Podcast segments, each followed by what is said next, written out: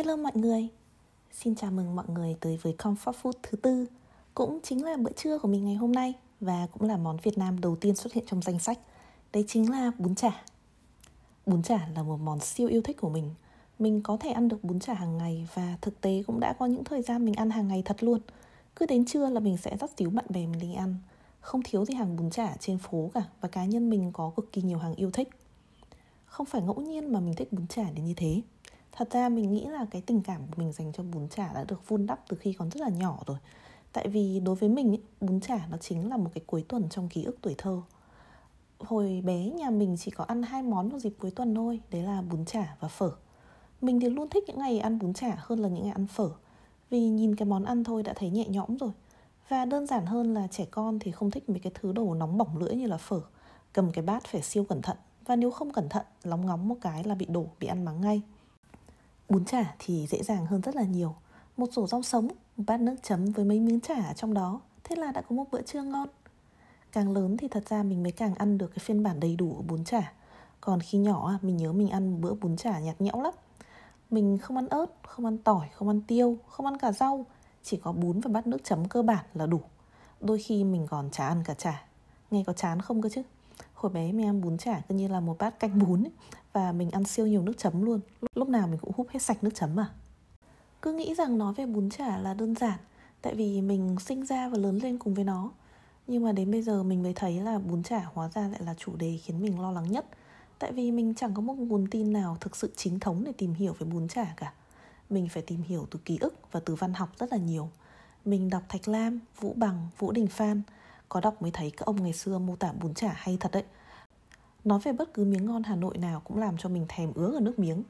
Thế nhưng mà trong quá trình tìm hiểu đấy thì thật ra mình lại học được nhiều nhất là từ các anh chị ở một trang tên là Soi, Mà mình xin trích dẫn lại một phần mình ấn tượng nhất trong podcast lần này.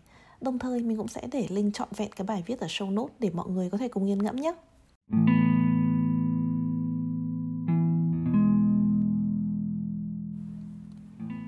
Chả có thể nói là một trong những tuyệt tác của ẩm thực Việt Nam Xét về một món đơn lẻ, có lẽ nó không thua kém bất kỳ một tuyệt phẩm nào của các nền ẩm thực lớn. Nếu đa số những món thượng đẳng của các nền ẩm thực lớn là món nhà giàu, dựa trên việc có những nguyên liệu rất quý giá và biết cách giữ nguyên liệu rồi phát huy giá trị của chúng, như thợ kim hoàn giỏi biết cách kết hợp vàng bạc với kim cương để thành món trang sức lộng lẫy, thì bún chả lại là tuyệt phẩm nhà nghèo. Bản chất của bún chả là biến tất cả một loạt nguyên liệu đầu vào. Bản chất của bún chả là biến tất cả một loạt nguyên liệu đầu vào rất ít cá tính, ít giá trị thành ra một tổng hòa vô cùng hấp dẫn. Mấy miếng thịt ba chỉ cả bì, đối với đa số nền ẩm thực khác là chỗ thịt rẻ tiền nhất, vớ vẩn nhất. Sau khi tẩm ướp và nướng lên, tính chất, vị của miếng thịt đã biến đổi rất nhiều, không giữ bản chất ban đầu, nhưng về cơ bản cũng không ra gì. Một số nước như Hàn, Nhật, các nước phương Tây cũng nướng ba chỉ và sử dụng nước chấm, nước sốt để khiến cho miếng thịt có vị hơn, dễ ăn hơn. Nhưng động tác ném miếng thịt vừa nướng nóng bỏng vào bát nước mắm pha của bún chả có tác dụng mạnh hơn rất nhiều. Nó biến đổi sâu sắc cả nước mắm lẫn miếng thịt thành một tổng thể mới. Thế mà cái tổng thể này vẫn quá khắt khe, nông cạn để có thể ăn được. Chỉ khi cho cái bún, một thứ vốn nhạt nhẽo, vô vị, không mấy công phu gì vào, rồi thêm mấy thứ rau sống, rau thơm, tía tô thì mới trở nên thật đầy đủ. Cái nóng đi với lạnh, mặn đi với nhạt, chín đi với sống, tất cả thật hoàn mỹ và chỉ thiếu một thứ thôi là không ăn nổi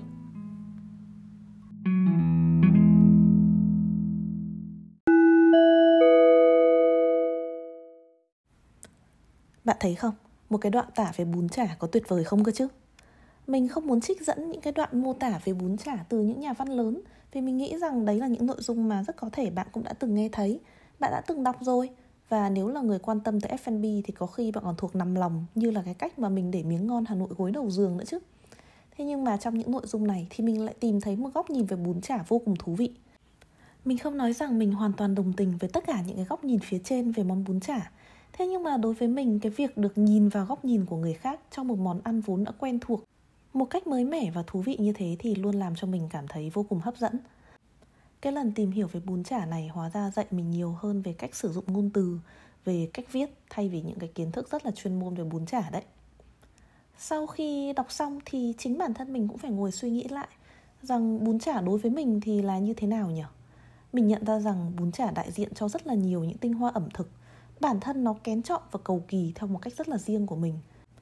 Ai nhắc tới hay là mô tả bún chả cũng không thể nào gọi nó là một cái món tuềnh toàng dễ dãi. Cho dù nhìn vào món ăn thì có vẻ đơn giản thật. Bản thân bún chả có rất là nhiều những quy tắc của riêng nó. Điều dễ nhận thấy nhất có lẽ là bún chả thì phải ăn vào buổi trưa. Không ai muốn ăn tỏi ăn mắm vào sáng sớm cả. Và cũng chẳng ai muốn ăn một món thanh mát, nhẹ bụng như thế vào buổi tối sau một ngày lao động vất vả hết. Bún chả là phải quạt than nhỏ, miếng thịt chín mềm, xém nhẹ, mỡ giòn, thả vào bát nước chấm âm ấm, đủ vị chua cay mặn ngọt đủ vị như thế, nhưng lại vẫn phải nhẹ tanh trong veo, điềm nhiên như là một cái lẽ dĩ nhiên trên đời. Đối với mình, đây chính là cái tinh tế của thức quả hà nội. Bún thịt nướng miền trung hay là miền nam đều có thứ nước chấm nó hơi sánh, hơi quyện, thì cũng ngon đấy. Nhưng mà nó không có cái bất ngờ ngỡ ngàng cho người ăn lần đầu. Cái vị chua cay mặn ngọt trong nước chấm bún chả không chỉ đến từ nước mắm pha với giấm, thêm chút ớt, chút đường, chút tiêu, mà còn đến từ đu đủ xanh giòn giật. Tùy nghi người ăn tự gắp vào trong bát không biết mọi người như thế nào, nhưng mà đối với mình, đấy luôn luôn là một chi tiết khiến mình cảm thấy rất xúc động và rất, gọi là gì nhỉ nể trọng với những người nghĩ ra việc làm như thế nào để có thể tạo ra công thức nước chấm bún chả. Một bát nước chấm mà nhìn thoáng qua có thể cảm giác như là nó loãng tuệt, nhạt thách chẳng có vị gì, lại mang trong mình một sự bùng nổ về mặt hương vị. Cho dù phải pha trộn, phải khuấy nếm giữa rất là nhiều nguyên liệu với nhau, thế nhưng mà lại luôn giữ được cho mình một sự nhẹ nhõm, đơn giản để từ đó bổ trợ được tốt nhất cho từng miếng chả cũng như từng miếng bún ăn cùng. Thật sự vô cùng tuyệt vời luôn. Nói tới bún thì phải là sợi bún nhỏ và tốt nhất là bún rối. Rau thì phải đầy đủ xà lách với giá, ít thân chuối non này, ít kinh giới và cả ít tía tô nữa. Có người bảo rằng trong rau ăn bún chả thì cần cả diếp cá, cả rau muống trẻ nhưng mà cá nhân mình thì thấy diếp cá có vị đậm quá, còn rau muống thì lại giòn quá.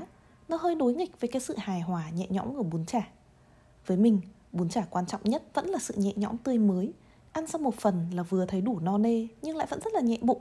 Và quan trọng hơn hết là những hương vị trong món ăn hài hòa tới mức chả thèm ăn thêm một thức quả trắng miệng nào. Nghe thì có vẻ đơn giản nhưng mà khó lắm đấy. Bạn hãy thử nghĩ về chính mình mà xem.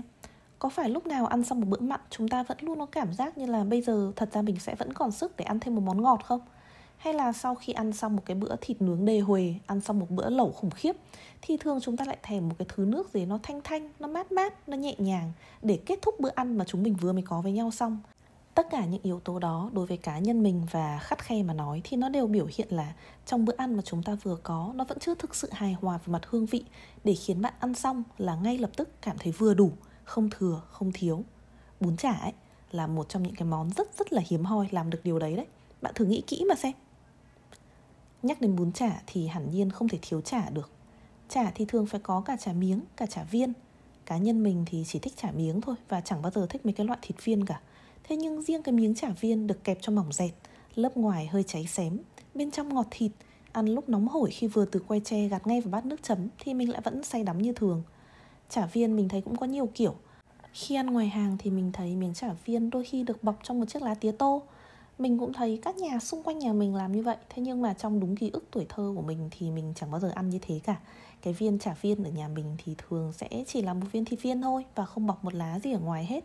Không biết là có phải vì từ nhỏ đã ăn vậy nên mình cảm thấy quen không, nhưng mình cũng cảm thấy chiếc lá tía tô nó không đóng góp thêm một cái yếu tố gì về mặt hương vị cho chả viên hết và đôi khi còn có phần hơi thừa thãi. Lại một lần nữa, khi mà mình đọc ở soi thì mình tìm thấy là có một anh chị nào đó ở trong team admin của soi cũng đồng tình với mình và đưa ra lý lẽ rằng cái chiếc lá tía tô đó khi gặp nước chấm thì bỗng trở nên mềm ỉu, hết độ giòn và bởi vậy cũng chẳng còn thơm ngon gì nữa. Thế nên là đối với mình thì chả viên vẫn là thứ chả mà không có bọc lá gì bên ngoài hết. Đã nói với nhau về cá bún, về cả chả, về cả rau sống và về cả nước chấm rồi. Vậy thì bây giờ chúng ta có thể tìm đỉnh cao bún chả ở đâu? Hà nội xưa thực ra chẳng có hàng bún chả nào đặc sắc đâu, vì ai nấy đều sàn sàn ngon như nhau cả bún chả vốn bán gánh rong bán theo mệt một món ăn thì chẳng có gì quá là cầu kỳ hay như chúng ta vừa mới nói với nhau ở lúc đầu buổi đây là cái món tuyệt phẩm nhà nghèo mà tuyệt phẩm nhà nghèo thì hẳn nhiên là phải nguyên liệu dễ tìm, nấu dễ ngon.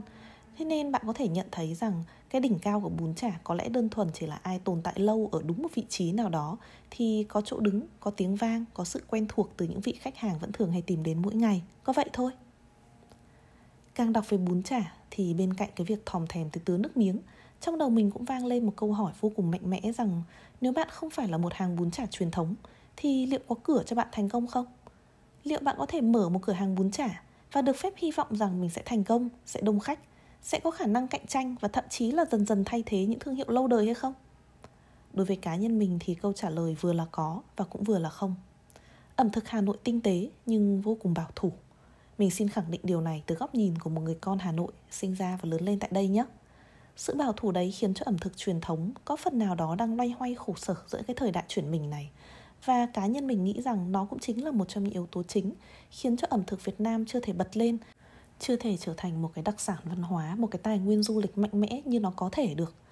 Ý mình ở đây không phải là ẩm thực Việt Nam không hề được ai biết tới nhé mình vẫn luôn luôn nhớ mãi cái cảnh mà khi mình đứng giữa trung tâm Gangnam một nơi xa hoa bậc nhất của Hàn Quốc và cái nhà hàng to nhất mình nhìn thấy ở đó là một nhà hàng phở.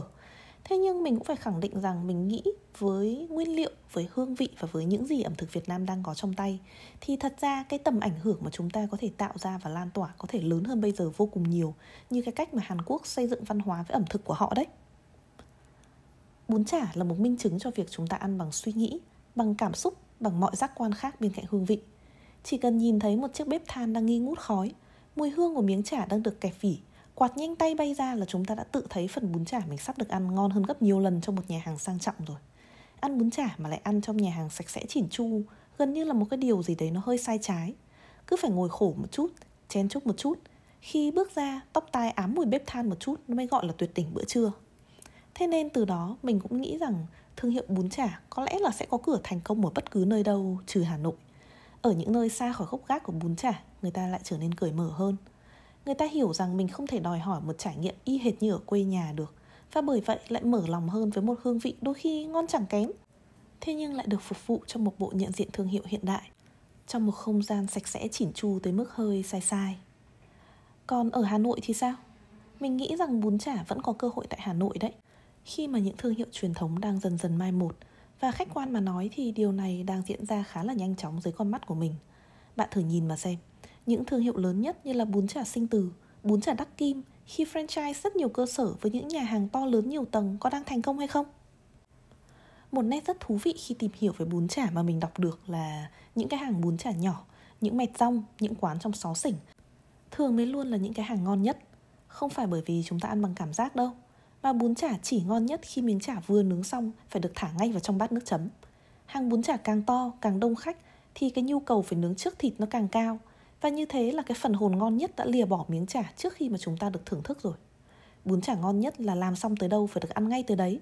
Từng mẻ chả phải đủ nhỏ để không nuốt chửng cái tinh tế của món ăn, không ngồn ngộn như một núi thịt trong bát nước chấm bất lực. Vậy thì còn đâu ngoài những hàng bún chả nhỏ làm được điều đấy đây? Thế nhưng mà nói đi thì cũng phải nói lại chúng ta liệu có ngăn cấm được hay chính xác hơn là liệu có nên ngăn cấm cái ước mong phát triển của một người làm kinh doanh hay không? Một công thức bún chả ngon tới đâu? Một câu chuyện gia truyền xúc động tới nhường nào? Thì về cơ bản vẫn đang vận hành như một cái cần câu cơm cho cả một gia đình. Liệu có ai cứ ăn phận thủ thường mãi được với một cơ hội tiềm tàng trong tay khi mình biết rõ rằng mình có thể làm ra những tô bún chả vô cùng ngon hay không? Khi mà nhìn vào đấy thì mình nhận thấy rằng câu trả lời cho bún chả hiện đại trong lòng mình đã rõ dù bản thân mình vẫn đang thấy nó thực sự hơi bất khả thi trong cái thời đại bùng nổ kinh tế ngày nay một chút, đấy là bún chả sẽ có cơ hội khi mà người làm bún chả sẽ luôn sẵn sàng lựa chọn sự vất vả, sự luôn tay luôn chân, sự đông đúc bé nhỏ trong một không gian vừa đủ với sức quạt than của một vài người làm. Đấy sẽ luôn luôn là món bún chả ngon nhất và đồng thời cũng sẽ luôn là món bún chả truyền thống nhất. Thực ra thì dù biết tiến trình của ẩm thực rồi cũng sẽ như vậy.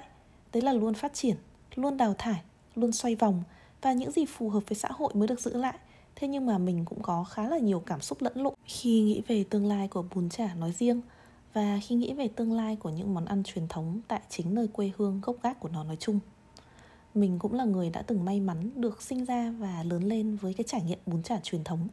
Nên càng lúc thì mình càng có một cái mong muốn, một cái khao khát để cho gia đình mình sau này, con của mình sau này cũng được biết thế nào là bún chả truyền thống như mình đã từng được ăn. Mà muốn mong bún chả được sống thì món bún chả lại phải được phép thích nghi, được phép phát triển. Thế nên cái giải pháp dành cho bún chả truyền thống có lẽ là cố mà nhớ mà học lấy cái cách làm bún chả truyền thống của mẹ, của bà, của những người trong gia đình mình để tự làm sao cho đúng, giữ được đầy đủ cái trải nghiệm từ quạt than nghi ngút khói cho tới việc ăn ngay khi mà từng miếng chả vừa mới được nướng xong và thả ngay vào bát nước chấm của mình.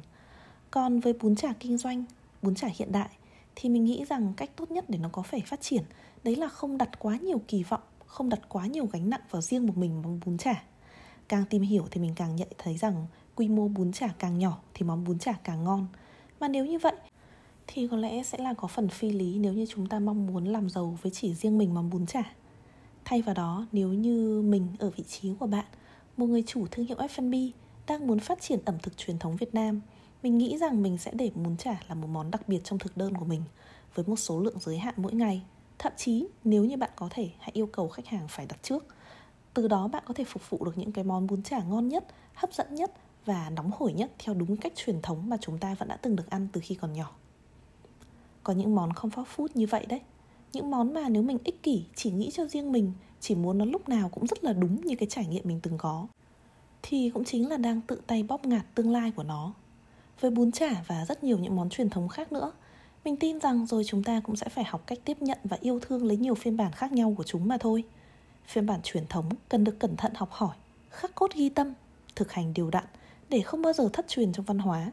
Còn phiên bản hiện tại chắc chắn sẽ cần được cởi mở đón nhận, bớt những cái cò kè so sánh hơn mà được thông cảm và thấu hiểu nhiều hơn.